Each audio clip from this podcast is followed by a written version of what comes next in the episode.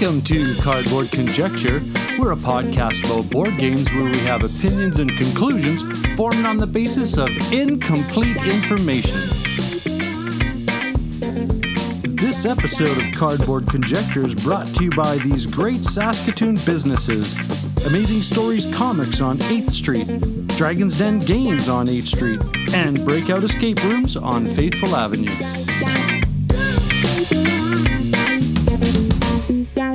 Hey there, I'm your host Norm, and this is the Cardboard Conjecture Podcast.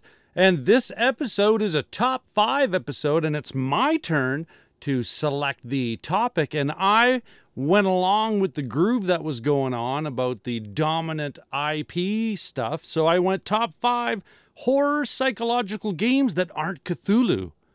Let's get sketchy. Cardboard Conjecture is proudly sponsored by Amazing Stories Comics on 8th Street in Saskatoon. They're the winner of the Joe Schuster Award for Best Comic Book Store in Canada, and they were also nominated in 2016 for the U.S. Eisner Spirit of Comics Retailer Award presented at Comic-Con. Amazing Stories' amazing collection of comic books, board games, puzzles, and collectibles can be found in their store or on their new online website. And welcome back. This is Cardboard Conjecture, and it's a top 5 episode, as was mentioned, and it was my turn, and I kind of, you know what, I'm going straight into this like it's just natural, and it's just so familiar. It's familiar to us, but maybe if you jump in on this episode, it might not be familiar too, because we have the Council of Cardboard, Ryan from Mr. Rao Gaming and Robin Anna-Marie from the Meeple Dungeon. Welcome once again. Thank you, Norm. That was my mistake, was just going straight into it like it was just like a family sitting at a kitchen table having a talk, right? Right. Yeah, back to the top 5. I think Rob started it off with top 5 games, fantasy games that aren't Lord of the Rings. And then Ryan, you did the next one. The episode's going to drop pretty soon here. Had been dropped. But yours was, you went top 5 games that sci-fi games that weren't Star Wars, Star Trek. Mm-hmm. And then I thought, that is such a cool, because right away in my head, I'm like, well, what you guys are doing is you're saying, is there one specific IP that dominates a genre? So I started thinking, well, okay, let's see if that exists. And right away, it was the Cthulhu thing. And I thought, okay, let's reverse engineer this. Top 5 psychological or horror games that aren't Cthulhu. And before we started the episode, this was terrible. This was texting back and forth. Yeah. Well, Ryan, you said you had so much. Well, see, your comment was interesting because you said, I love Arkham Horror, and so why go anywhere else for that meal, right? Yeah.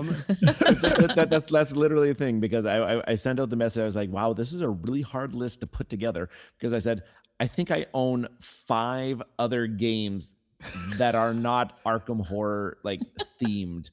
And I said, I don't think I would actually play any of these above Arkham Horror board game or the card game, actually. So this will be a very interesting list on my end. Well, hopefully it's a list where you have a shopping cart open on the side going, oh, geez, that's right.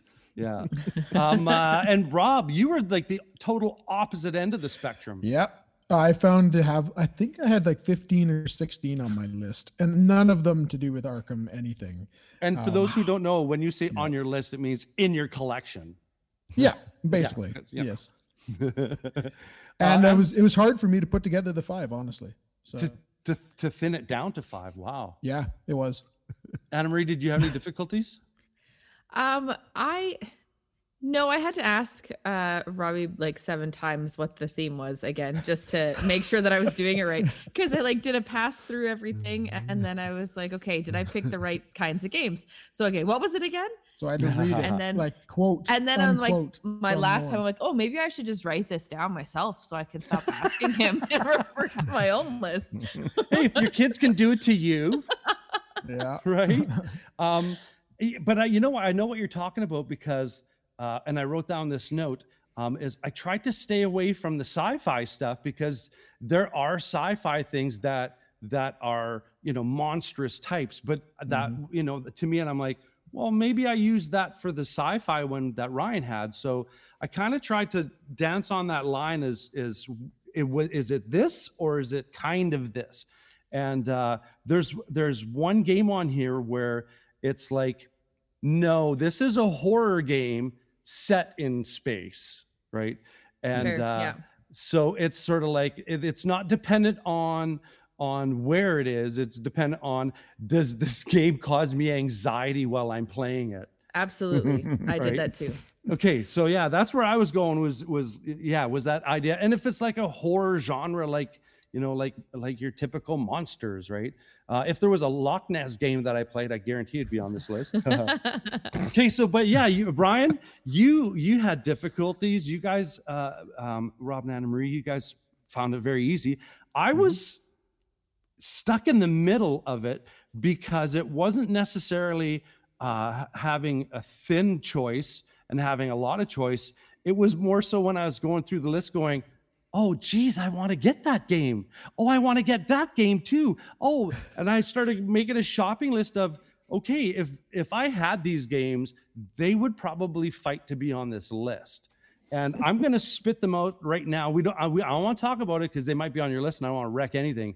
But I just want to point out that if I had Hellboy, the board game, Unmatched, Cobblin' Fog, The Thing, Infection at Outpost 31, Nyctophobia, and Last Friday, they would probably be duking it out to be on my list, because as I'm going through them, I'm like, well, yeah. Why haven't I played this? Or why isn't it in my collection? So I've only heard of like a couple of those. Well, I've totally, I think just this was a good exercise in reminding me, I don't think this is a theme that really I'm drawn to. That resonates lot. For you, yeah. Like other than my Arkham stuff, yeah. It's just something I just don't really heavily pay attention to. And actually, I have a game on my list here that I actually didn't even realize that it would classify as a horror game.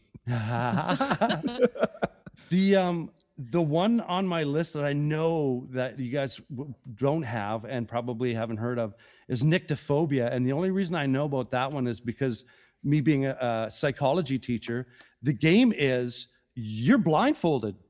And it's all about touching the board and trying to, you're in a forest, trying to get out of the forest as the monster's chasing you. And the designer built it for, I think her father who was blind. And the thought of that scares the crap out of me. Yeah. Yeah. My anxiety is through the roof right now. Please stop talking about it. See, and right away I'm like, that does not sound like a game for me. 100%. Yeah, that would turn you into a chain smoker immediately. Ryan is not going to the computer saying, "Ooh, where can I get this game? Yeah, where can I get Nyctophobia? Block this word." Like the name of the game is causing me. Like I'm gonna have a nightmare. Night terrors again. Oh my god! It's a game Norm won't stop talking about. Oh yeah, I'm gonna just start sending you links. Be like, huh? Well, speaking of that jump scare, you know what? Ryan, start us off. Okay, so my first game on my list here is actually a game that I said that I have, and that I didn't actually really realize until I started actually playing it and learning it, that has actually got a horror haunted theme associated with it. And this is brand new to me. So this is how well my list is screwed together. My number 5 game is actually Vagrant Song. It's this new cooperative game where you are these vagrants on a haunted train. I didn't actually know that was the theme. I just heard about some awesome gameplay that it had. But yeah, you are going through this haunted train and you are having to defeat, it's a boss battler at its heart, all these different haunts that are inhabiting this train, and you have to try to convert them back into being, I think it's like you have to give them humanity, and so therefore they no longer are haunts anymore. Now they are human. They're complete. Yeah. So that's awesome.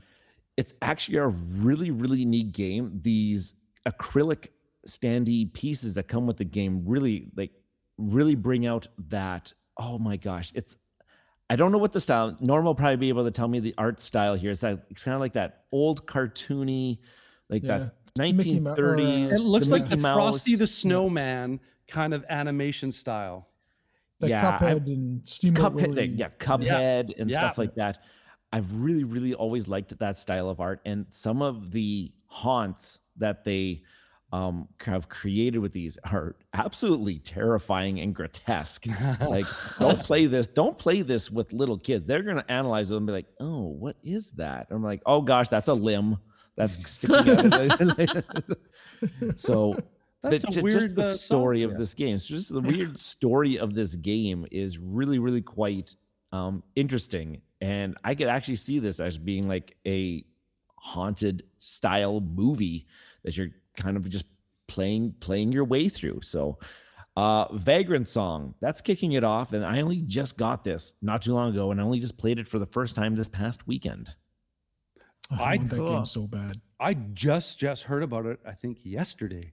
That's how fresh this thing's out of the oven. Right on. Yeah, and then they have another one, or sorry, not by the same designers or team or anything like that, but there's another one in the same vein called, I think it's called Townsfolk Tussle. Mm-hmm. Or something. Yeah, I've heard of that too. Yep.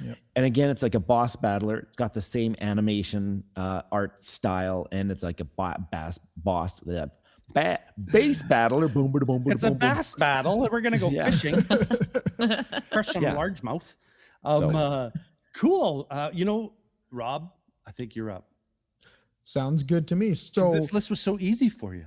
It was, and you named a game in your collection, or that you would have on your list. I want to play, want to own. Yeah. Yes, and one of those is going to kick off my top five, and that game is The Thing, Infection at Outpost 31. Yay! This game is so much fun. It's you're playing out the film. So anyone that's seen Carpenter's The Thing knows what we're talking about here. Where, now. It's so good. Where you're stuck at this little frozen outpost, and an alien thing has infected your group. And you don't know who's a human, who's not. You're trying to struggle to survive, making your way through the game. And as you go through the game, people may be changing. They may be human to begin with, but then they may change and become infected as well. And you can all win. You can all die. Some of you can win. Like, it's just like a total crazy thing where it's just like you never know who to really trust. And when you're playing as someone that isn't infected, it's just so scary, because you're just like, if you know you're human, you're just like, oh my goodness, you just want to get through this game and survive and hopefully kill off the right people.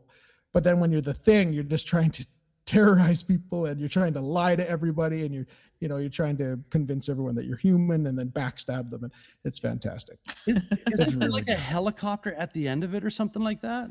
Yeah, I think you're trying to get to the escape. I think it's a helicopter, whatever. Yeah, it's just that's what the movie had, I guess. Right? Yeah. So, and it's so good. If you think you'd like it, you will like it for sure. It's great. Ryan, I see you kind of wanting to. No, I was like, I think I had heard of this game, but I'm not like a big The Thing fanatic or fan or something. The IP, like that. Yeah. So it really didn't draw to me. I knew it had a hidden traitor-esque style of gameplay to it. I'd heard lots of people talk about it. I remember when Blue Peg, Pink Peg, and The Secret Cabal were first playing, and they were all raving about it. And I was like, it didn't sound like a game for me, but hey. It's fantastic. It sounds like it really captures the essence of it does of that the stress thing. yeah see, and for me that's a group play thing, that's not a solo play thing, so That's kind of one of the reasons why it's not sitting in my shelf over there. So yeah, I think it plays to 5 or 6 maybe. And it's, the more the merrier for that. But for sure. Is on my list. Cause it's like, I want to play this. Right. So right on. Anna-Marie, what are you going to follow that anxiety with? All right. So my anxiety follower is going to be Alien: Fate of the Nostromo. So for me, again, Norm, you had kind of said too, it's not like so much sci-fi because it is in space and yes, but this game, I went to this one more for the psych aspect of it. It's like it's stressful. You have to quietly move through the halls of the Nostromo. You got to gather scraps. You have to craft items. You have to, you have special abilities and because everybody has a little asymmetrical player board. So you have different things. And so we usually played together. We've played this game like 15 times with the same two characters because we're determined to win with the same two characters. And we have not done it yet. Nope. So there's obviously partnership. Like if we had a third player or if we used a different character, we could probably do it. But we were dead set on using certain two characters. And oh my goodness. Yeah.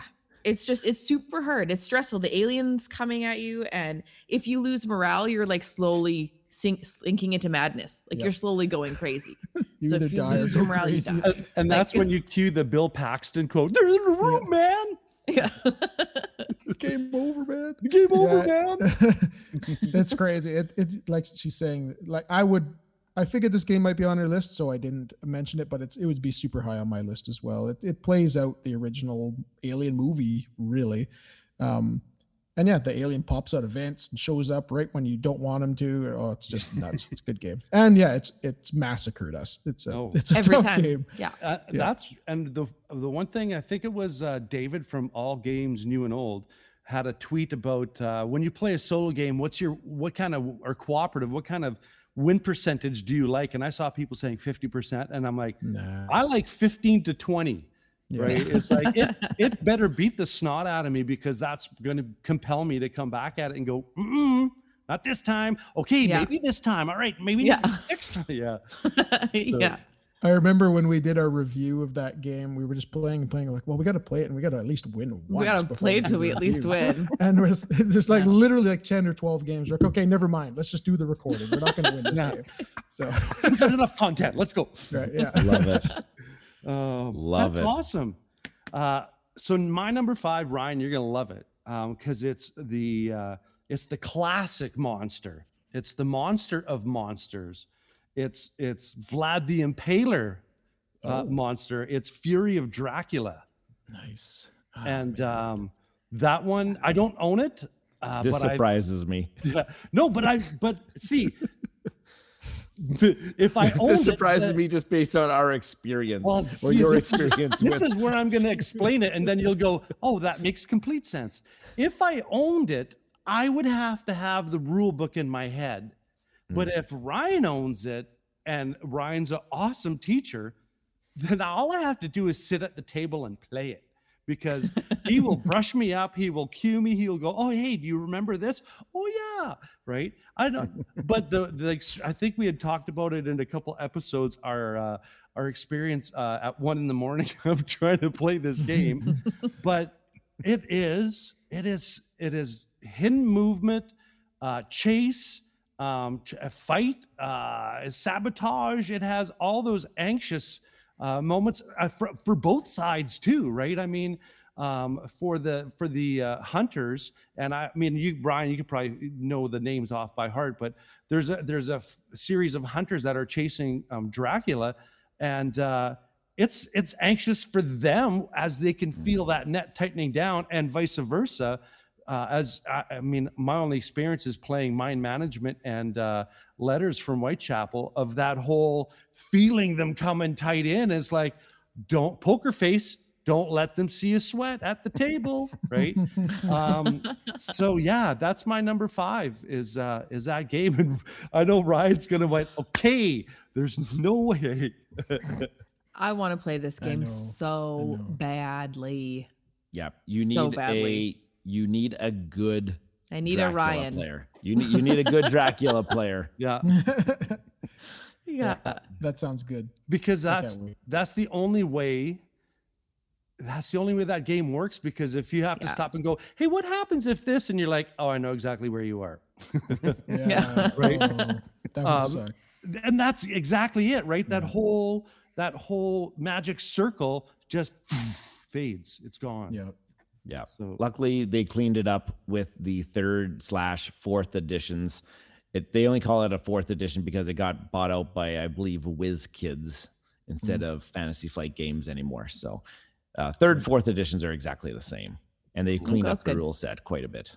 Cool. Nice. Well, hey, awesome. Ryan, it's your number 4. Cool. How about let's go old school for this one, as like 2004 old school. I didn't even know I had these types of games in my collection. They go by all the way back to 2004.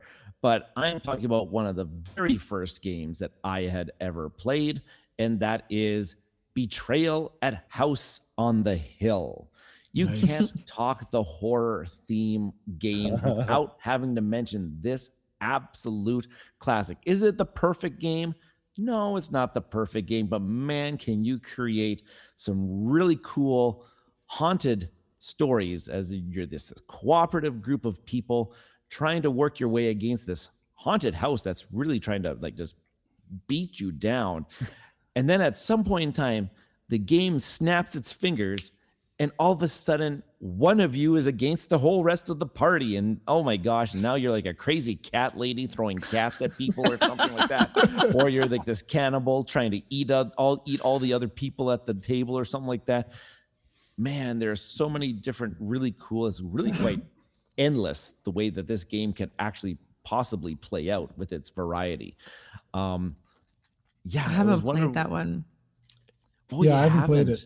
No, I've seen it. I've heard it. Like I said, right. Like if I were to play this today, it's probably showing its age, but man, this game has gotten so many people into this gaming hobby way back. Well, like I said, 2004 is when it first came out. That's where the gaming boom is starting to happen, stuff like that. And it's really showing its age. I heard that there is a legacy version of this game there called Betrayal Legacy. And from what I have gathered in my readings, it's the best version of Betrayal. I'm whispering too. That's good to hear, because I just got that like 3-4 days ago. That's why I didn't know. And all I can think about is Elf, because I just watched it over the weekend. Sweet. So Betrayal at House on the Hill. Way back in the day, I believe it was Avalon Hill. Yeah. Came out with this version. That's the version I have, at least. Nice.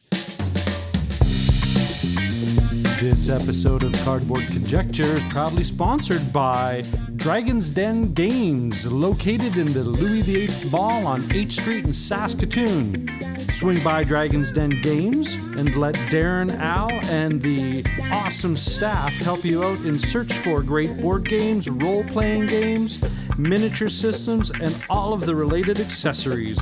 Be a part of their gaming communities that have scheduled events in their great gaming area. Dragon's Den Games, Louis VIII Mall on H Street in Saskatoon. Yeah, Rob, follow that one up with your number 4. Okay, so this next one is probably the least scary of my 4 games, but it's such a really good game. I had to include it in the list just because of the theme. And it's a horror game by the name of Horrified. So Horrified is, you're playing against all the classic Universal monsters, Dracula, Frankenstein, Frankenstein's Bride, The Mummy, The Creature from the Black Lagoon, and I'm sure there's a couple more. And it's basically Pandemic style game. Not that it's like extremely similar, but it has that kind of feel to it. So it's a co-op where you're trying to deal with these monsters, and you, depending on what game you want to do, you can add in 2 or 3 monsters or switch them out for different monsters. And they all have different win conditions to how to beat them or how they're going to beat you.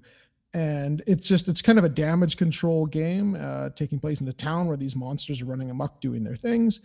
And you're just trying to beat them doing all these weird, like kind of like mini games that you have to do to try to take down certain monsters and certain criteria you have to meet. And it's really, really, really good. And it actually, for me, I think it replaces Pandemic for me as far as like a co-op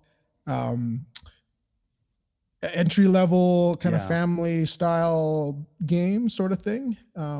Yeah, I really, really enjoyed it. I mean, it's not scary, let's be honest, but like it's it has the monsters, right? Yeah, it has the monsters. Classic. I started off with Dracula, and I believe Dracula is a character in it. Yeah. Yeah, when you're Dracula, for instance, you're trying to destroy his coffins and things, right? And like it's just kind of silly fun, but it's a great, great theme, and the game is really good, and it's fun to play. I do like it, and yeah, it's a horror game, I guess.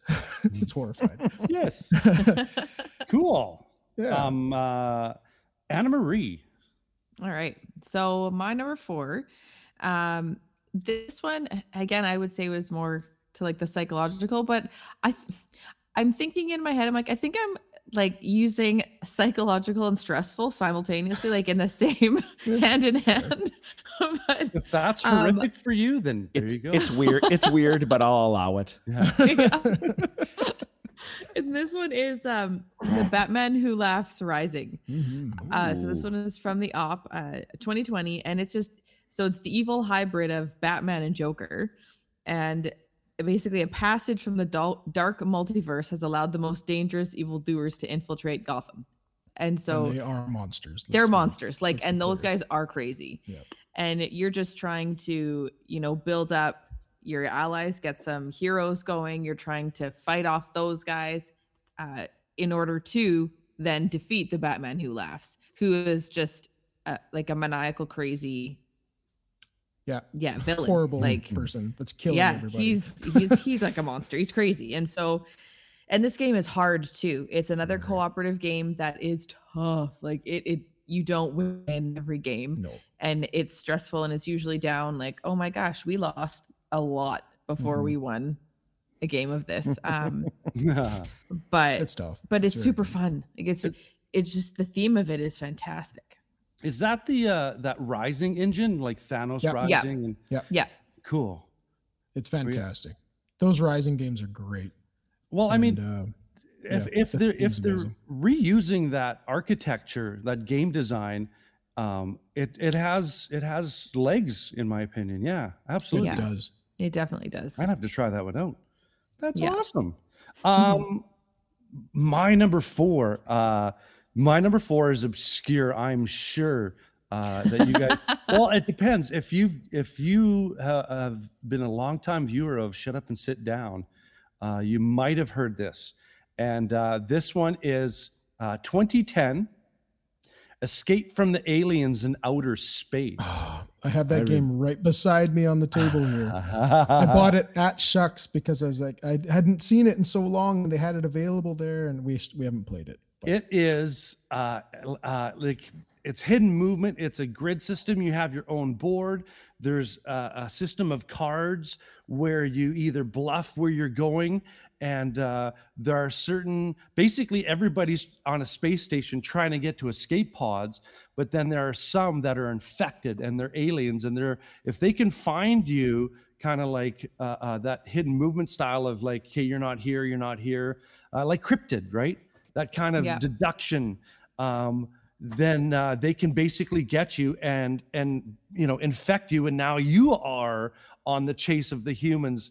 And if someone they're like, okay, I made it to an escape pod, and they say EP whatever number is off the thing, and all of a sudden you're looking at your chart and you have to make an X on it, and you're looking at yourself going, I'm right beside the door.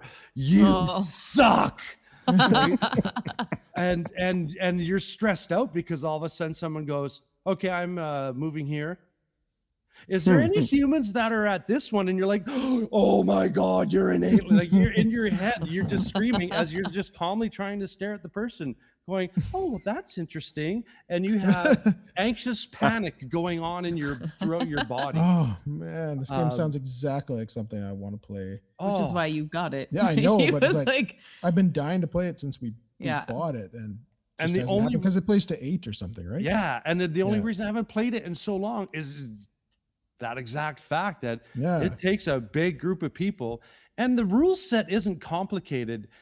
It's just that whole anxious is when you take your card going, oh, if I'm stuck in a corner, I can't. It's that whole don't let them see you sweat thing again, right? Absolutely, because you're looking around the table going.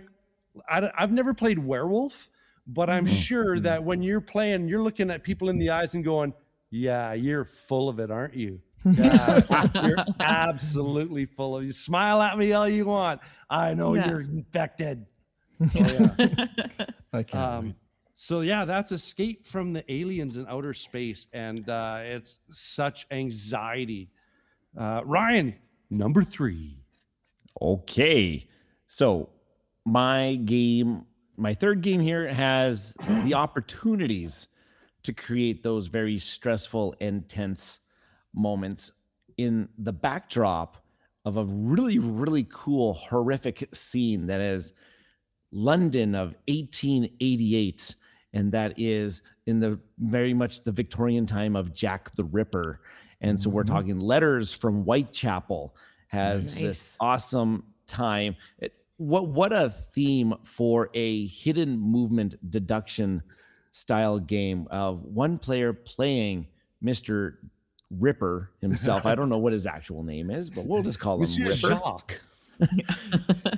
And so the other players are playing the police officers, the investigators, trying to hone in, where is Jack's hideout? Where is this guy? We're assuming it's a guy. We're assuming this person. And that's killing all of these these women of the night all over the place. And okay, they're trying to position the women across the board here, like, oh, let's get them to safety. And all of a sudden, at one particular time now, Ripper strikes, and then it's a foot race. Like, okay, he was there. Go find him now. Go find him and try to find the footprints. Try to find the clues. Where was he? And then all of a sudden, oh, he disappears.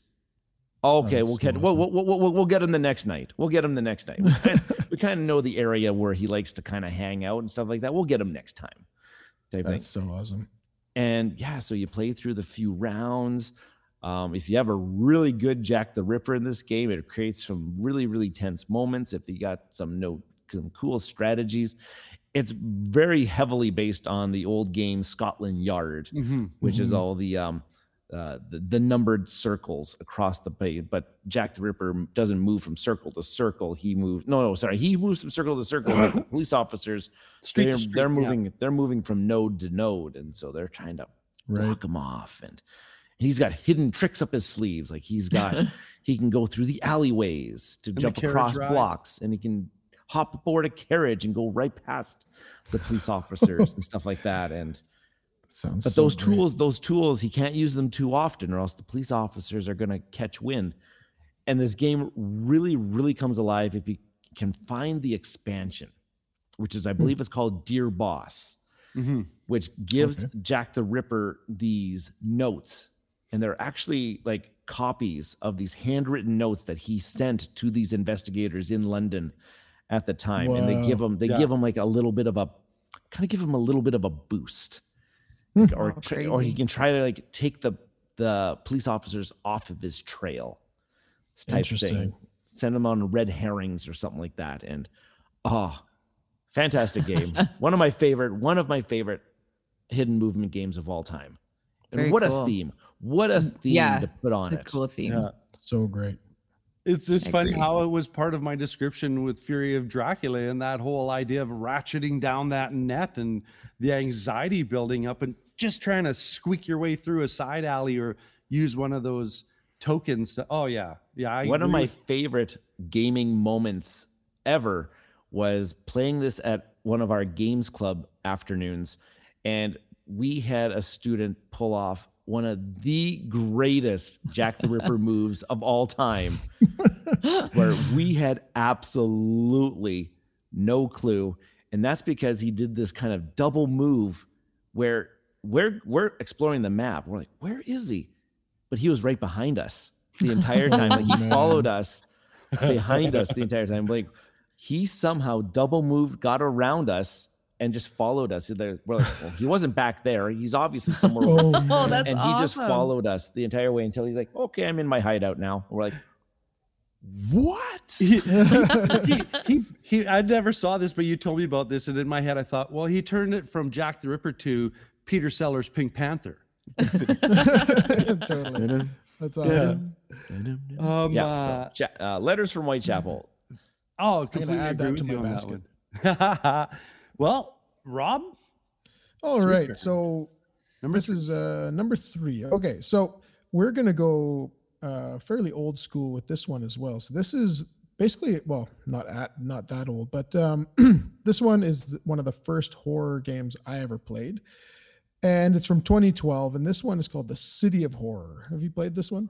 No. Nope. Never even heard of this one. Okay. So this one up. City of Horror is a zombie game. And this is a zombie game in which you are, you're a character of some sort. So you're just like, a kid with a skateboard or something like that. And you're on this city block. It's about, I think it's like 3x3 blocks that are laid out. And there's various buildings around. And the whole point of the game is to survive enough rounds that the helicopter comes to save you. But depending on how many players are playing, I think it plays to 6 or 7. You kind of have to work together, but you also don't have to. So like what happens is you also want to push people out of the room. Yes. So you save yourself. Yes. So you'll like, here comes, let me help you. Yeah, exactly. Yeah. That you'll go into the pub and barricade the doors, but there's only like, say, 3 places for people to hide in the pub, and you have to vote whoever's in that room to push somebody out. And you have to, and then you can barter with each other, like, well, I have an extra antidote, I'll give it to you if you vote with me against him. Yeah. And or vice versa, and all these different things, and you're throwing each other out to the wolves, to the zombies to die. And it's just the most fantastic game. I first saw it over in Finland, and we bought it while we were over there and brought it back with us. And it's just the most fantastic zombie, silly, but still very serious game. And yeah, I love it. I really love it. I haven't played it in a while, but it's like, it's an excellent, excellent game. That sounds like so much fun. So when you mentioned that, I'm like, why did that sound so familiar? And that's because this game came on my radar, and it's because that City of Horror is being re-implemented this year. Oh, cool. Oh, really? And the game is called Lockdown. Okay, well, there you go. And it looks like the exact same thing that you just finished describing, but with like a brand new thing coming out from Games. Okay, nice. Cool. Because the City of Horror was from Repos, yes. Yeah. And it was so much fun. And the whole thing is, though, you can't get on the helicopter at the end of the game if you don't have an antidote vial. So like, you've got to go around like evading zombies and evading each other. Interesting. Getting your hands on an antidote vial just so you can get access to the helicopter at the end of the game if you survive that long. And it's cool. It's so good. I'm just looking at the shots of the Lockdown versus the one that you had, Rob. You got a board which has the map. This one has discs where there looks like there's slots of occupation kind of thing, and the discs are different rooms and stuff like that. Okay, yeah, this is, I think, 9 tiles or 4 tiles that go together. I can't remember. Oh, okay, yeah. It looked like a grid of 3x3 kind of thing. I think this one is a square, and I think you can orient it in various different ways and put it together. And cool, it's so good. I like the way City of Horror looks better than Lockdown. I'm just kind of flip flopping here. Yeah, I agree. Cool. I totally agree, Ryan. Yeah, it's so much fun. It's so much fun. If you have, 4, 5, 6 people, and you throw this game on, you put on the Walking Dead soundtrack. And it's got background. The standees and everything. That's all standees, and the zombies just start moving in waves coming down the street. And it's so good. It's great. It's great. Nice. That's so Lockdown. Awesome. And Lockdown is, it's the exact same designer. Well, there you go. So this must be just a reskinning, right? It looks like it almost, just from what I've heard of this game and what Rob described, sounds like almost the exact same game. Cool. Yeah. It's fun. Cool. Anna-Marie, you get to follow that one up. Okay. So this is going in a quite a bit of a different direction. So this one is this is more on the it's like a nightmare. So, but it's not it's a card game. I'll go with that. So it's not like the kind of games we've been talking about. Yeah. This game is from 2010. It's from Z-Man Games, and that's Oniram. And I've talked about it before, but this game, you can play it 2-player, and we've got the cards, we've got it sleeved, we play it that way. But I have had more play out of this game on the app. They made an app of this game, and it is fantastic.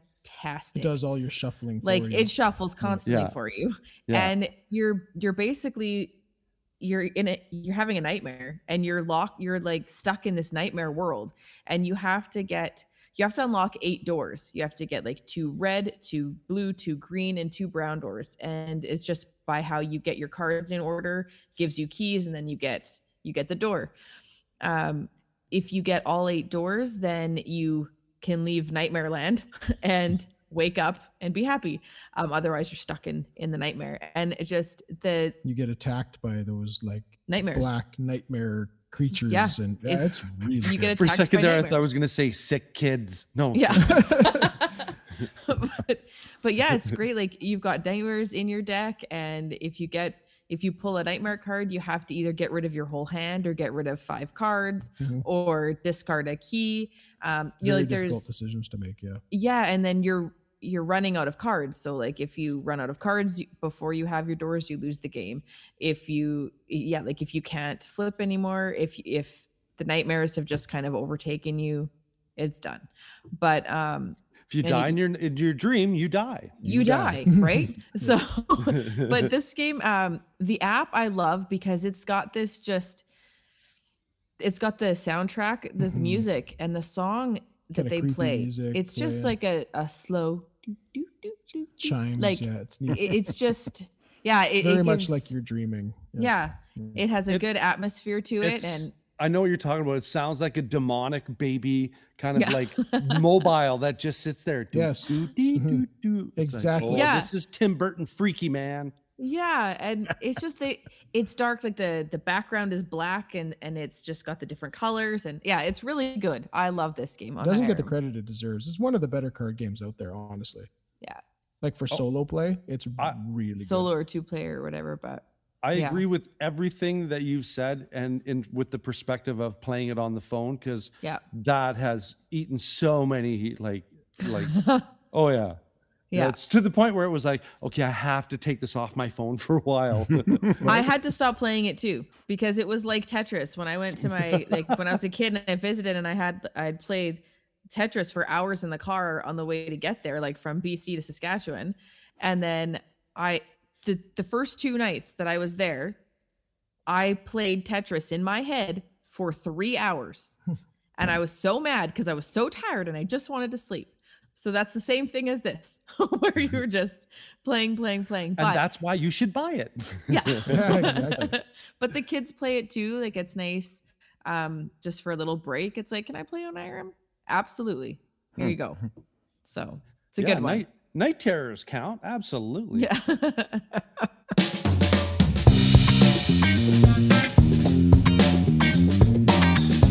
Hi. If you like the content we're creating and the podcast episodes we're producing, please leave a happy rating on the podcast platform that you use. This would be such a great gift and would also help others find our podcast when they search for Board Game Podcasts.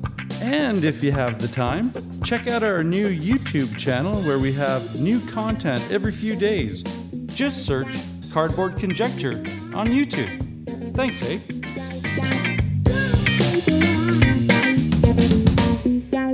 My number three is a crossover. Ooh. All right. Oh, our first crossover. Get to it. And it is there because of that little precursor I said about it. It's set in space, but it's a horror movie, and it's Alien: Fate of the Nostromo. Absolutely. And that's why I didn't really comment at all about when you were talking. I'm like, I'm gonna have something to say about this. Yeah. Everything you guys were talking about is absolutely on point.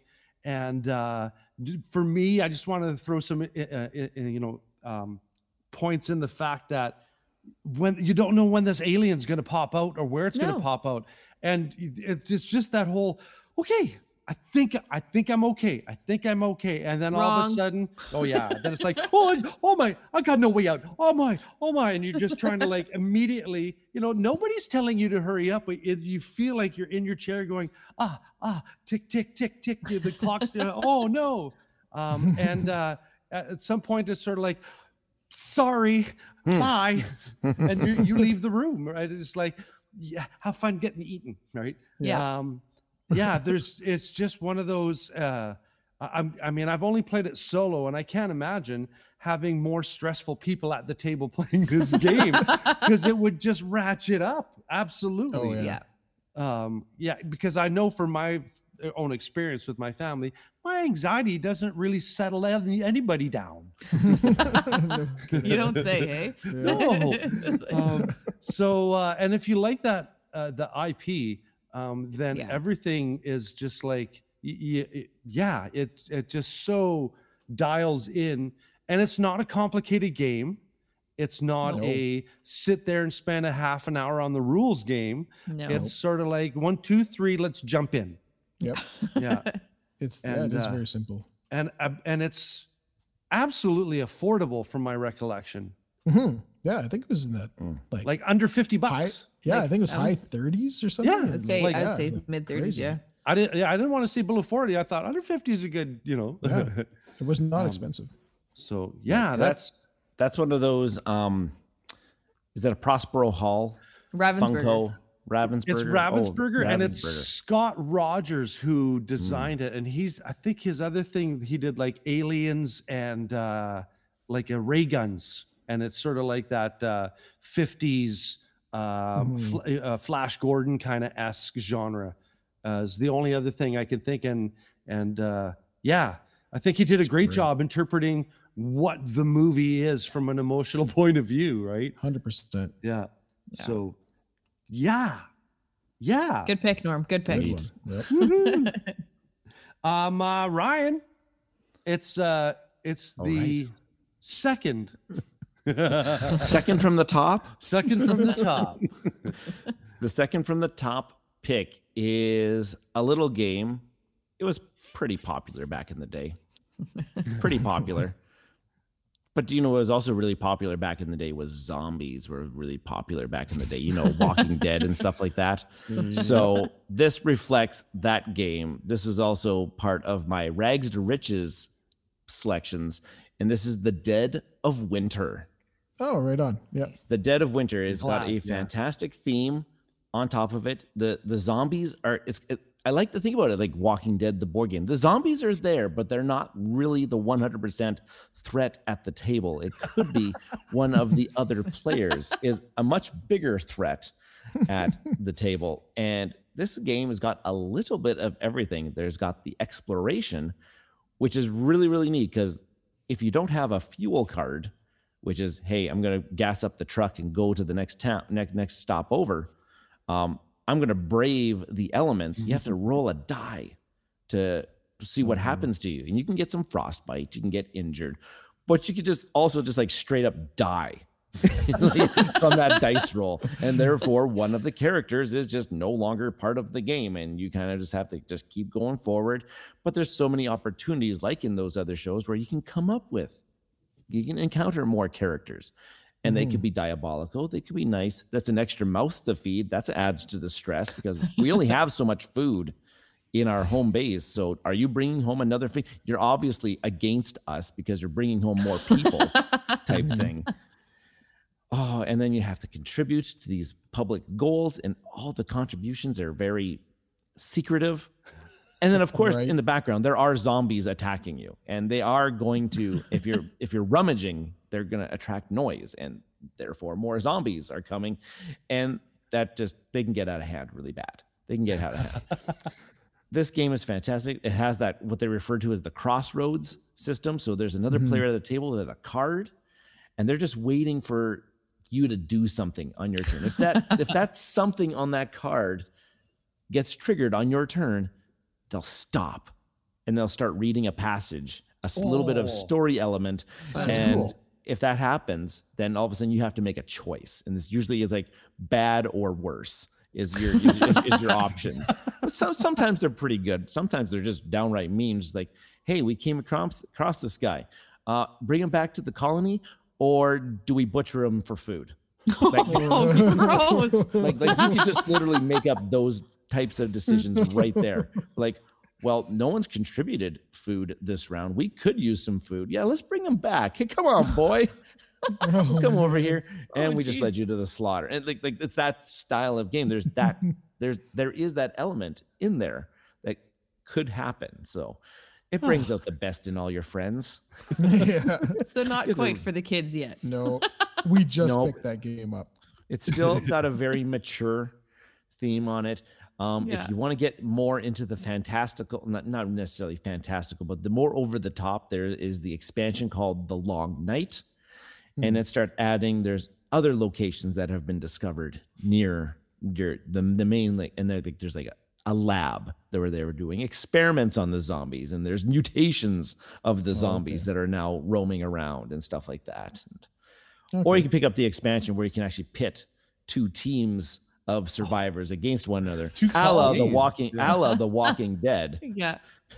Wow. And so that's awesome. We just all get along? That sounds. So basically, Rob, did I just understand that you, for most of these games, you've already? Oh, I got this one, or I just picked it up. I just picked this one. Yep.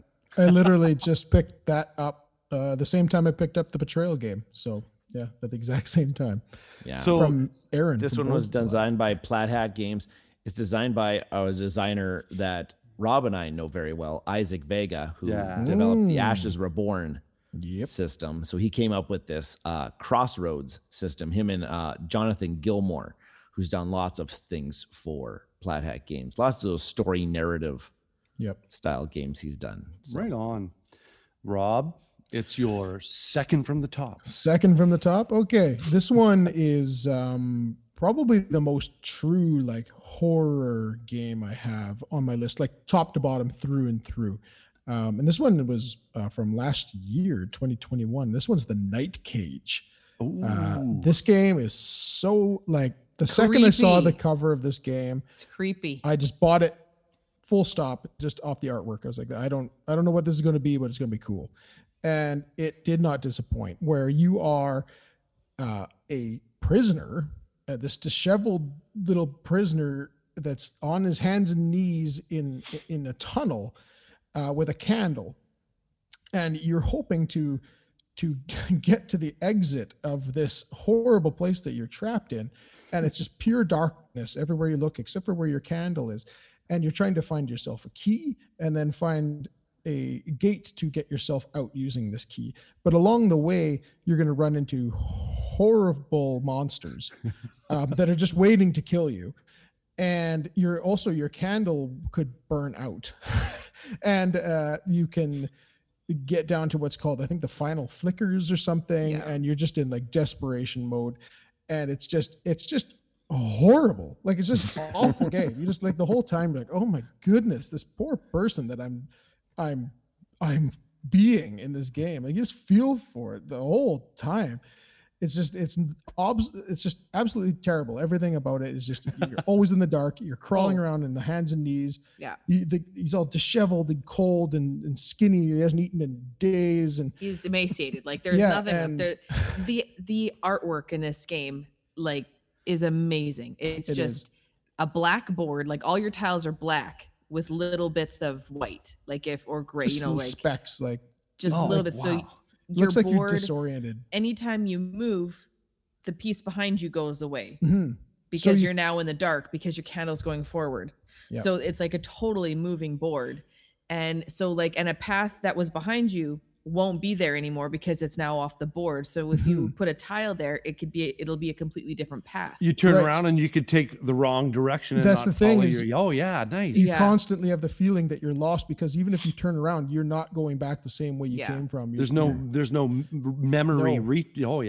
So you only illuminate the tiles that are directly adjacent to you, and that's it. And as you move around, that's it. And the tiles disappear and go back. And if you were to go back way, it's a different passage now, and it'll lead you somewhere else and right into a monster, or you fall into a hole, or like it's just like awful. Yeah. It's awful. It's so stressful. And if you're playing multiplayer, which I think you have to, I can't remember, but you both must get keys and you both must get to the exit if you want to win the game. Oh, and it's brutal. Yeah. It's a brutal game. It's like, oh, it's just awful, but it's so good. Yeah. It's so bad, it's good, Like it's just, it's awful, but it's like pure horror. That's what this game is. It's a pure horror. Like if this was a movie, it'd be hard to watch.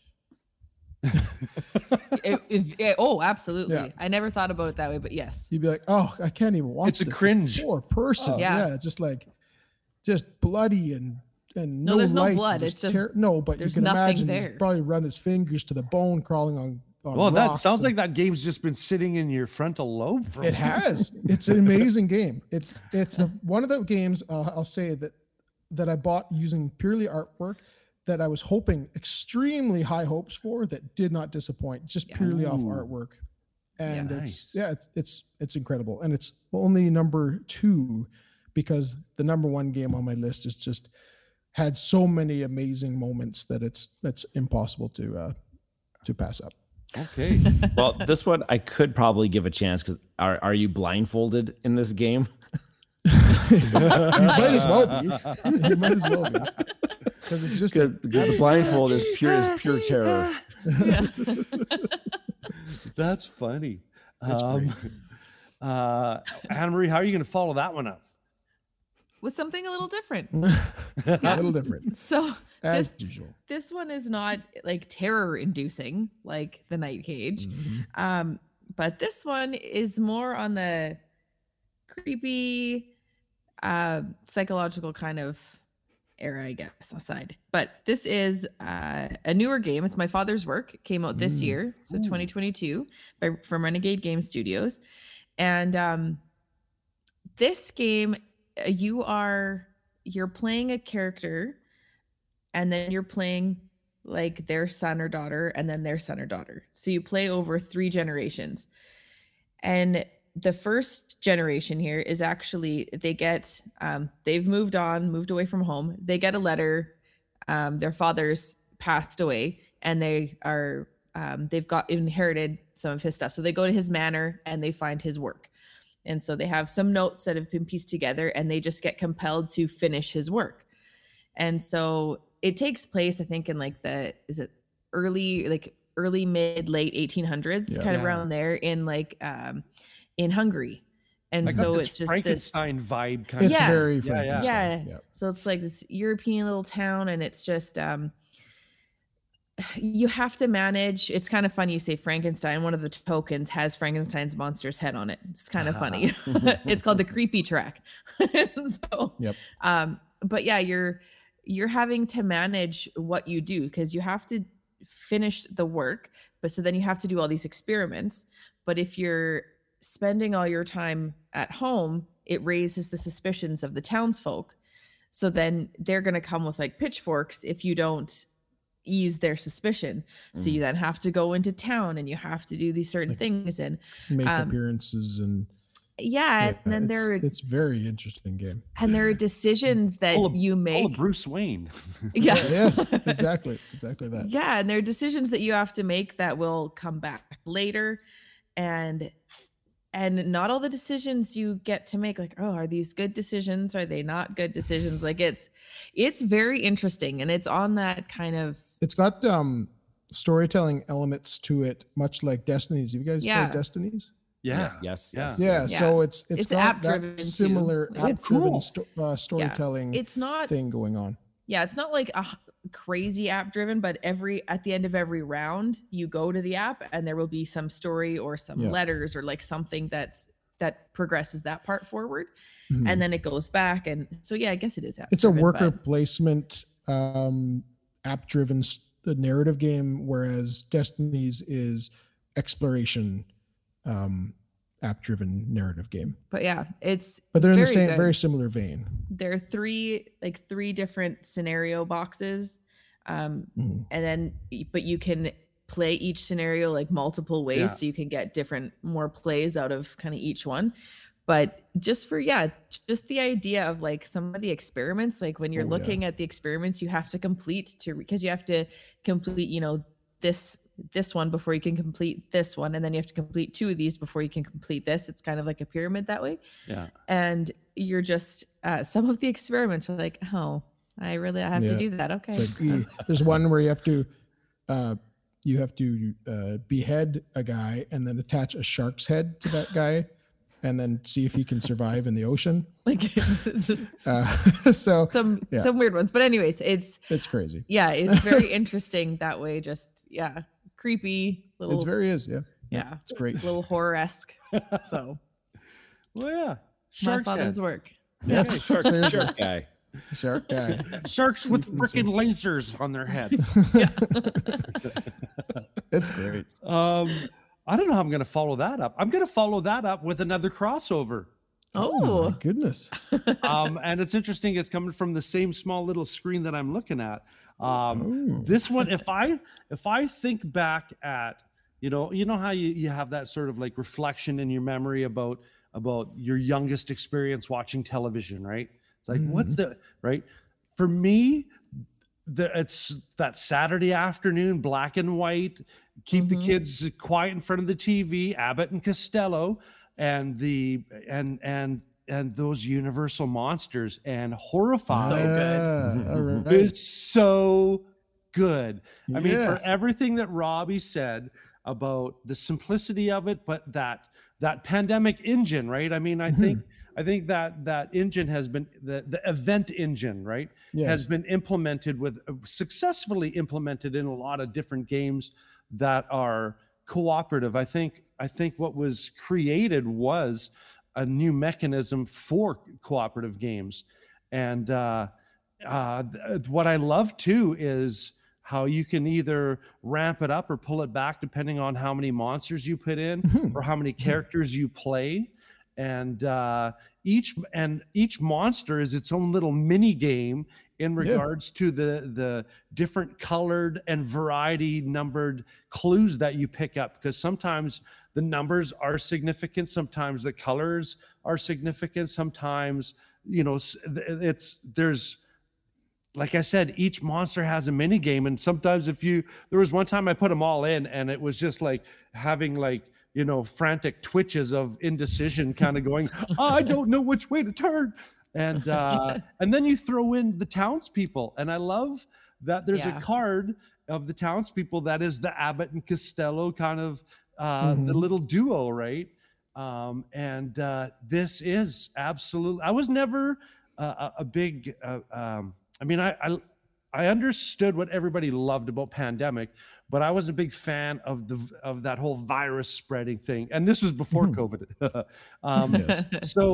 But I love the way that the mechanism put the hammer down, and it was just sort of like, Kate, we're going to let you know where the heat's coming, and it's going to continue coming, right?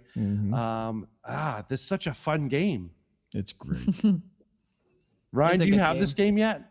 Because your kids would love it.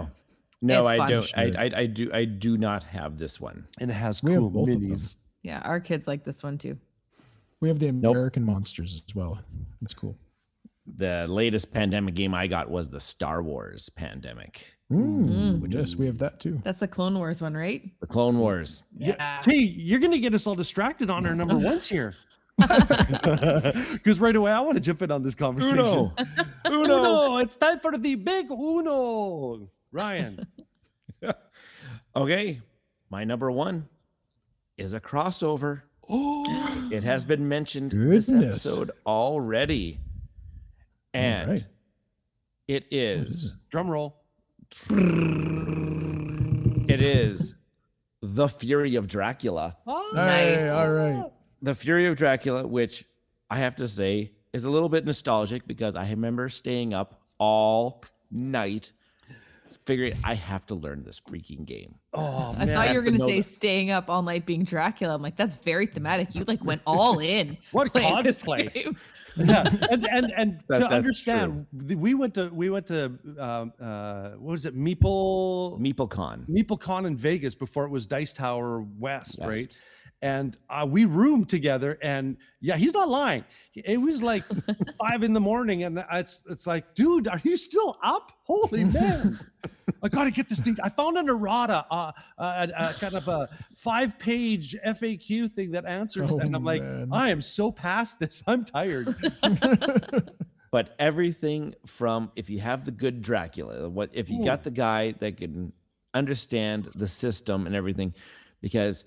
Just him laying out all of the creepy traps, the fog in the city, the bats that are just kind of just hovering everywhere, and laying out the traps of, oh my gosh, there are some other vampires that are like, you go into the city and then all of a sudden there's vampires. There's other vampires here that he's been spreading his influence across Europe all this time. And then you got all the classic characters from the Dracula stories here, like Van Helsing and Mina Harker, Dr. John Stewart, you got Lord Godalming, you got all of the classic characters, and they all play their little bit. So even if you're playing just 2 players, one player playing Dracula, the other player you have to have all of the characters in the game. You absolutely have to. You don't have a chance if you don't. Yeah, you don't have a chance if you don't. And this one, it's kind of funny because it's a little bit less, there is the cat and mouse element to it where you have to find Dracula. But sometimes it's advantageous for Dracula. He wants to be found right away. Because if he's found right away, like not only do you just have to find Dracula, but you also have to fight Dracula. And if Dracula's found right away, the investigators, the hunters, they're at their weakest. They haven't got a chance to power up yet. Like find all their cool weapons. They haven't found the stakes, the wooden stakes and the garlic and all the other things that are going to make him weak. They're at a disadvantage if they find him too fast. Oh, yeah. So there's that thing. And then there's the whole element, like there's a sea, like you can go out to sea and come up at ports and stuff like that. Oh, really, really fantastic. And then there's like actual location Castle Dracula where Dracula can heal himself once he gets back to his castle, everything like that, and so I good. I just want to play this game. The thing I appreciated the most in that whole game was, like I had mentioned before, you know, Letters from Whitechapel has that whole cat and mouse thing, but this one has that element that you mentioned about the battles, because I've made a little note of as the hunters, you can get softened up a little by those little traps and those little things, and you're like, oh no, we're fine. You get a little nickel and dimed here, and you get nickel and dimed there, and then all of a sudden, oh yeah, I've got my stakes and I've got everything to go, and then you go fight Dracula and you're like, I'm just about dead. It's like, wow, we cannot. No. And the combat becomes a mental game too, because it's kind of like rock, paper, scissors type of card play, because you play cards. Because if I play a card, I'm like, oh, I'm going to attack you. And they got these symbols on them. But if Dracula plays a different card, it can block it. And now you get attacked. Instead of you attacking, he attacked you, or vice versa. I think. So you kind of be like, okay, but he just played one of those. What's the chance that he has another one of those in his hand? Or what's the chance that he's going to be able to block this? Let's throw it. Oh, dang it. He hit me again or something like that. And it's really, really quite cool. I love this game so much. And that's because I had to actually put in some hard-earned grit. Put the old elbow grease and the time in on the rule book. This game owes me. I put so much time. I love it. But I will happily, happily play this with anybody. Awesome. I have learned some tricks of the trade playing as a Dracula and being able where to put those traps and what traps to put where. And it's going to happen, Ryan. Lead the hunters on a really, really epic journey. You're going to have somebody meta your own meta. That's what's going to happen. Oh, and this is not a short. This is not a short game by any stretch of the imagination. It's a good solid afternoon. Like it's a 3-hour endeavor. Is that right? Yeah. If you're going right to the end, like if it's like tooth and nail, it could be anybody's game. It's about a 3-hour experience. Oh, it's like last morsel on the bone kind of game. Yeah, love it. Awesome. Absolutely. Robbie, I want to hear what that number one is after you stressed me out with the Nicolas Cage game. My number one is taking a page out of your book, Norm, that this is out of print. Oh.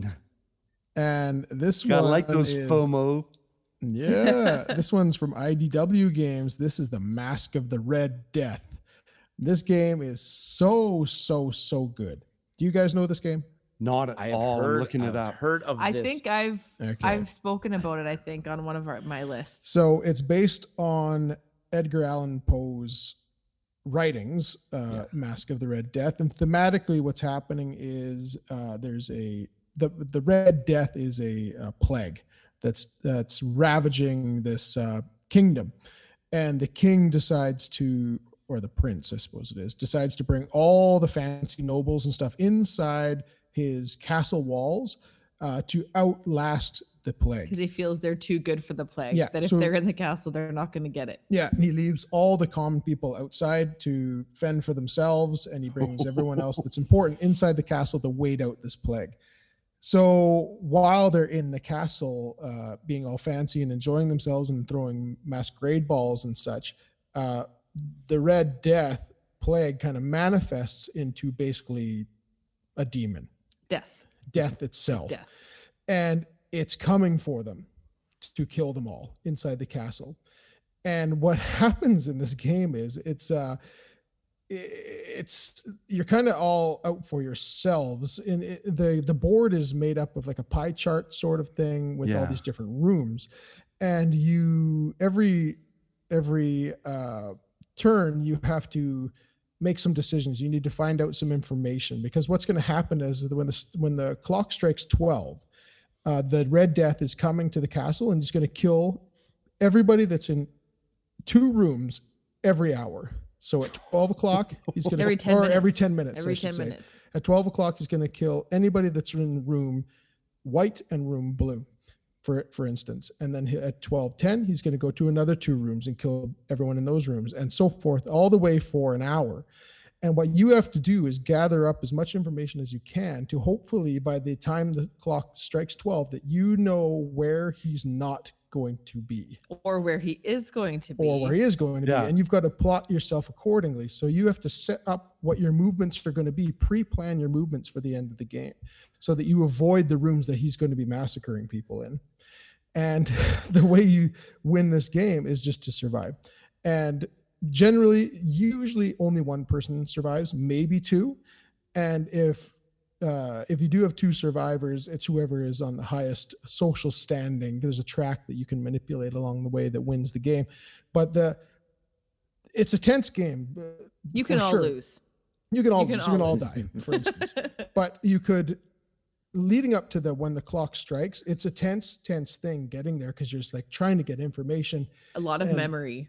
And you have to remember a lot of things because you get information, but then people will steal that information from you. And you're like, wait, was he killing in the white room at 12:10 or 12:15? I can't remember. I sit there and I'm like, white room 12, orange room 12:10. White room 12, orange room 12:10. Yeah. And I sit there the whole time. It's like a mantra trying to go into my head. And then I have to add more information because your cards can get taken. So you've gathered information, but then they can get taken from another player. Now you have to remember that.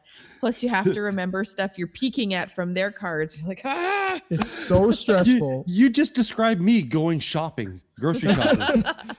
It's unbelievable. The tension when the devil death shows up and starts killing people, the tension is off the charts. Yeah. It's better than in any game I've ever played when it comes to this type of feeling, where you're just like, and you flip over a card to find that out, kind of thing. Exactly that. You'll flip over a card at 12 o'clock and it's like, oh, white room. And you look to see, I'm in the white room, dead. That's it. Game over. And then you flip over another one for 12 o'clock, blue room. 3 people are now massacred. Now there's only 3 people left. And you keep flipping over cards at the various time frames to see where everyone is. And in between the flipping of the cards, you're moving around the board with pre-planned tokens. So you can't, there's nothing you can do. You set it and you leave it. And your character is going to move around the board like automatically. You program movement kind of thing. You program the end of the game. So like so all there's nothing the game, you can do. You're trying to collect these clues. And then at 12 o'clock, you have a little shield and you're putting and on reveal it. Like which way, like I'm well, gonna there you have another episode of the Top 5 show. I'd like to once again, I'm going to stay here so I don't have any tokens. Dungeon so you plan that out, you lift up your things and that's like, okay, now you spend more money to your board. But happily spend more money. It's nuts. Anna-Marie, thank you so much to you. You said 2 of Ryan's favorite words in this program. What's going on? I do enjoy a good programming game. That being said, I'm your host, Norm. This is it. This is all you're leading towards programming it for that final phase of the game, and whatever information is what you got at that point. And then you're going to find yourself, well, I know this and I know this, but the problem is I don't know this. So now I've got to guess. I've got to guess left or right at this moment or stay put. There is a lot of guesswork. And then hope that he doesn't kill in that room at that point, and then I can try to program the rest of it. But if it doesn't matter if he gets to you, at any point during the night, even if you get to the very end, but he kills you on the last the last part of the hour. It's so good. Oh, cool. It's so good. Yeah. So where can I pick up this game? Yeah. You can't. Oh my goodness, it's good. Love it. That's crazy. Number 1. That's awesome. Yeah, it's so good. And I know Anna-Marie's got a rival at number 1. So pretty sure that she knew I was going to talk about this game, so she didn't have it on her list. Yeah, I didn't put it on my list. I knew he would. Yeah. But because I love that game. Yeah. So my number 1 is not a crossover per se, but it is the same theme of a previously stated game. Ooh. So I'm gonna read, if it's okay, just because I won't be able to. It's better if I read this. Okay. So my game is Who Goes There? Oh, yes. And so Who Goes There is a cooperative game of growing paranoia. First description on there. At the beginning of the game, all players are human and there is no reason not to trust each other completely. But as the temperature drops and mistakes are made, players start doubting everything and everyone around them. You must build, trade, and upgrade to prepare yourself for the Antarctic terrain, rabid dog attacks, crazed madmen, and most importantly, the alien entity that is now loose in the camp. Mm-hmm. Everything you build and upgrade has one purpose, keeping you alive and human. During the entire game, you will want to trade with other players and help each other build stronger weapons and better equipment, while also passing food and med kits around. Although, make sure you trust them, since trade is a huge opportunity for the thing. Staying inside may keep you from freezing to death, but it won't help you or your fellow humans win. The only way to secure victory is by venturing out of the camp. The problem with that is being away from the camp is the number 1 way to come across the thing, leaving you vulnerable and exposed to infection. Whether fixing the boiler, repairing the door, or fighting the frigid temperatures outside, you will all need one another to survive. But trust is a hard thing to come by when you must be wary of who goes there. So. This is... Okay, so I knew that you'd likely talk about this game. That's why I talked about the thing, Outpost 31. The way you're supposed to say properly, the thing. The thing. Yes, the thing. Because the thing was based off of this book of Who Goes There. And it's Who Goes There is the original idea that the thing was used to make the movie. That was an awesome geek footnote. Yeah. Yes. And so that's like the OG, the thing. Yeah. And that game is, we have that game and it's very obviously very similar in idea, but Who Goes There is like way more intricate. Yeah. Whereas the Outpost 31 is one that you can kind of throw down and play with more or less anyone really. You can kind of figure it out and play it fairly easily, but Who Goes There is a much more intricate game. Yeah. Like it's, And this one definitely has that helicopter that you were talking about, because that's a really cool part. Like at the end, the you have like a leader, and the leader, basically you guys are voting on who gets to get on the helicopter or not. And so you if you get on the helicopter and then everyone's voting and say they vote you on, but you're like, that person that's on the helicopter before me, I voted against him. I think that person is the thing. He's an alien. I don't want to get on this helicopter. So you're like trying not to get voted on because you feel that that guy's an alien. I'm not getting on that thing. And then if you're an alien, you can't get on the helicopter unless a human is on there, because you need the humans to survive. And so you're just like, oh my gosh, just trying to fight for yourself, but still being like super suspicious of everyone. And yeah, it sounds like a great family reunion game. Yeah. yeah. Well, yeah. Oh, I'm glad that one came in, because I remember when it came out, and a lot of people, content creators were talking about, it's like, oh, awesome, this is the original thing, and I didn't know that canon kind of stuff. So yeah, it's right on. Actual original writing. Yep. Whoa. This thing looks absolutely stunning. I know. I'm looking at pictures of it. The artwork is so cool. There is a deluxe, and this has to be like a deluxe edition, because there's like miniatures and stuff like that in it. And that's what we have. Yeah, and it's funny because it says it's down there. And BGG says 3 to 4 players, and then the community, you know how the community says, oh, it's best at this. The community says it's best at 5+. Yes. yes. Like, yeah. And they're right. Oh, okay. Yeah. It's one of those, social deduction. The more the merrier in these kind of scenarios. The more people that you have to be suspicious of and have to force to trust, the better. And the table presence looks great. Yeah, it's fantastic. We're going to review it on our podcast. We haven't got to review it yet, but it's going to be there. Yeah.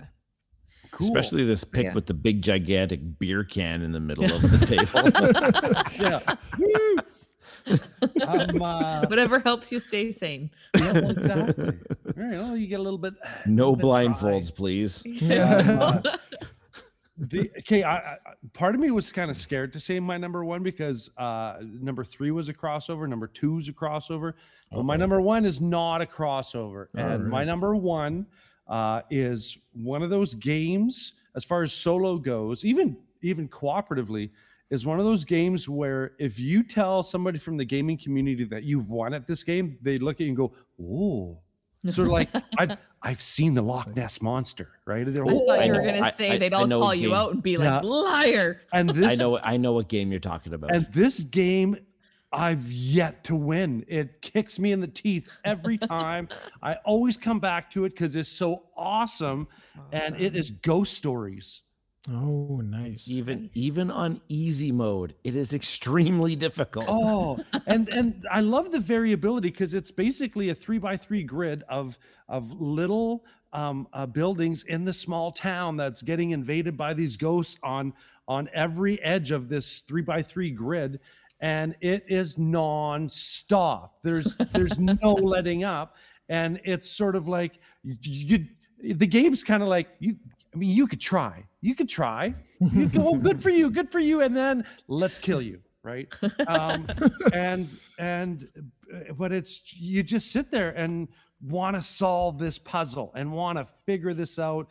And I mean, I could get into a review of this, but this game it has that whole ghost attack kind of tower defense-esque thing, because it'll just take over your town, and you have haunted buildings and you've got to try to unhaunt them, and there's so many decision-making situations in this game that's where the anxiety comes in, of you're thinking, I'll never get out of this. I think I found a way, right? And then this game, like I said, I have one win, but it's got a big asterisk beside it, because it's like, did I play that? Did I take my turn, or because I was interrupted by? I must not have taken my turn. I don't think I took my turn. I'm going to take my two, right? Yeah. But yeah, Ryan, was this the one that you were thinking I was going to say? Yep, absolutely. Yeah, do you have this one? So I don't own the physical version. Yeah. I played the crap out of this game when it was on the iPad, and they never supported the app. About I don't know how many iterations of iOS ago that they just said, yeah, nope, not worth updating. So my version of it just doesn't work anymore. But I played the crud because this one had app. Does it interpret well to the app of what I've described? Yeah, it's the exact same game. 100%, just moving the monks around the temple, trying to just ward off because you're trying to get rid of. Really, the goal of the game is you're trying to take out the one big bad. The big bad. But the big bad is sending these waves of all of these ghosts, and there's some sort of predictable pattern. It just doesn't stop, man. No. And as soon as you lose a building, because the buildings grant you like special benefits and powers. But as soon as you lose one building, it just cascades. It just starts cascading on you. You're like, just a house of cards.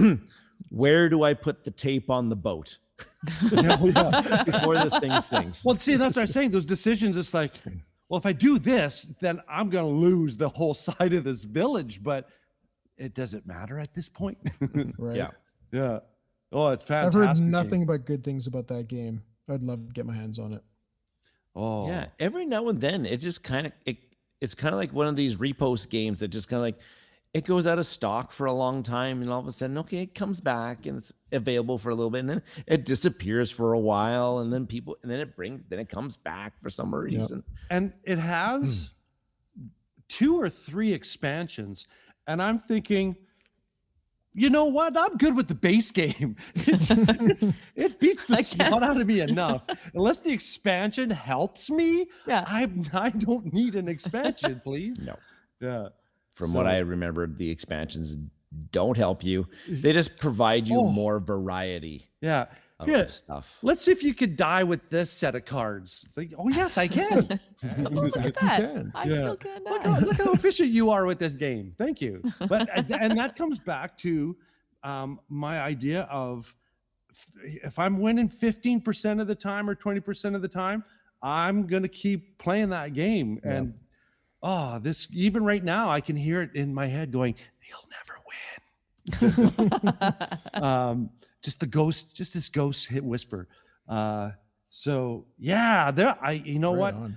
at the time and whoa, we stewed pretty good on this list. We did. Ryan, is a great list. Coming back to you with the whole, if it's not Arkham, I don't have time for it. Is there any games here that you kind of went, okay, this one might sit in the cart for a while? Nope, Arkham all the way. Yeah, I literally own so much Arkham Horror card game that I could play that game for the rest of my life and be 100% happy. It's same with the amount of content that I have for Arkham Horror, the board game. I have so many scenarios already on that one. I love your dedication. That's just sort of like chocolate ice cream. That's it. Don't even bother me. Yeah. It's like, that wasn't even a thought. Nope. Chocolate ice cream. Move on. We all mentioned some pretty outstanding, extraordinary games. I'm pretty sure if we were to open this to a community vote, I think Rob wins the vote. Like Rob mentioned some outstanding games that I would like to track out, but I'm happy with Arkham. You don't want to try Nyctophobia where you need a blindfold? No. Guess what you're getting for Christmas, Ryan. Oh. No. Why is there a blindfold in this box? I'm panicking now, bitch, because that is absolutely 100% a thought that Norm would actually do. And now I won't be able to sleep until that actually happens. Yeah, too bad people can't see the big Cheshire smile growing on my face, like, and the Dr. Evil hand triangle. I got a cold sweat right here. Awesome. Stress sweat stinks. Like I'm starting to stink right now. Like the meat sweats. You just got meat sweats all of a sudden. Fear sweats. You got fear sweats, man. That's what is. And I don't know if I'm showing my age here, but I've got like SCTV and very scary. Ooh. This was a fun list to do for. I mean, from my point of view, thinking about all these games, going, oh, there's a reason I haven't played them in a while because I'm stressing out just thinking about them. But before we head out, once again, Rob and Anna-Marie, let us know who you are and where you can be found. Yeah, like you said, I am Rob and Anna-Marie, and we are the Meeple Dungeon out here in Kelowna, BC. You can find us on Twitter at Meeple Dungeon, on YouTube, the Meeple Dungeon, and our podcast, the Meeple Dungeon Podcast, on all the major podcasting sites. And we just dropped our 49th episode there, where we reviewed Weather Machine, the new Vital Lacerda game. So it's in the queue. Go check that out. It's in the queue. And Ryan, the live streaming sensation. Sensational. Is that what we're calling it nowadays? It's something. It's a video format. And yeah, Ryan here from Mr.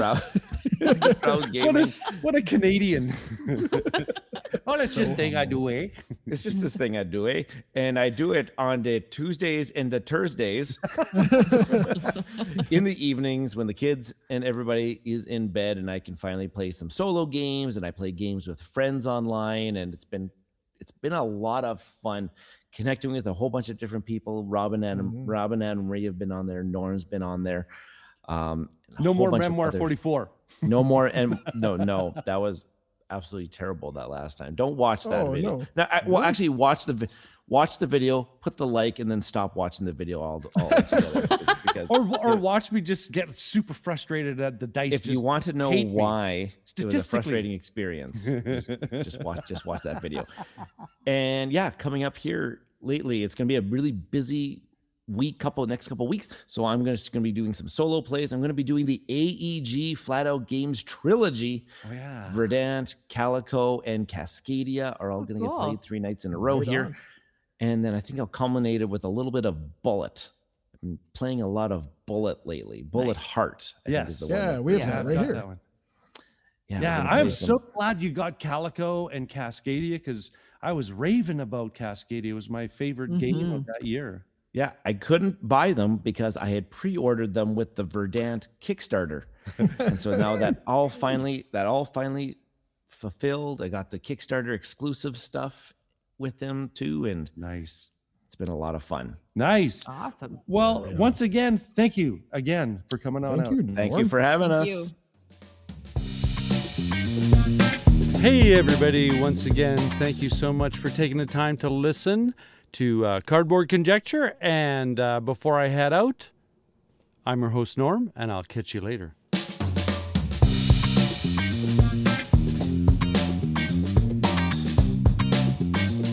This has been an episode of Cardboard Conjecture, and you can find more about the podcast on Twitter at BC Board Gamers, and you can find the podcast on YouTube by searching Cardboard Conjecture, and on Board Game Geek Guild number 4045.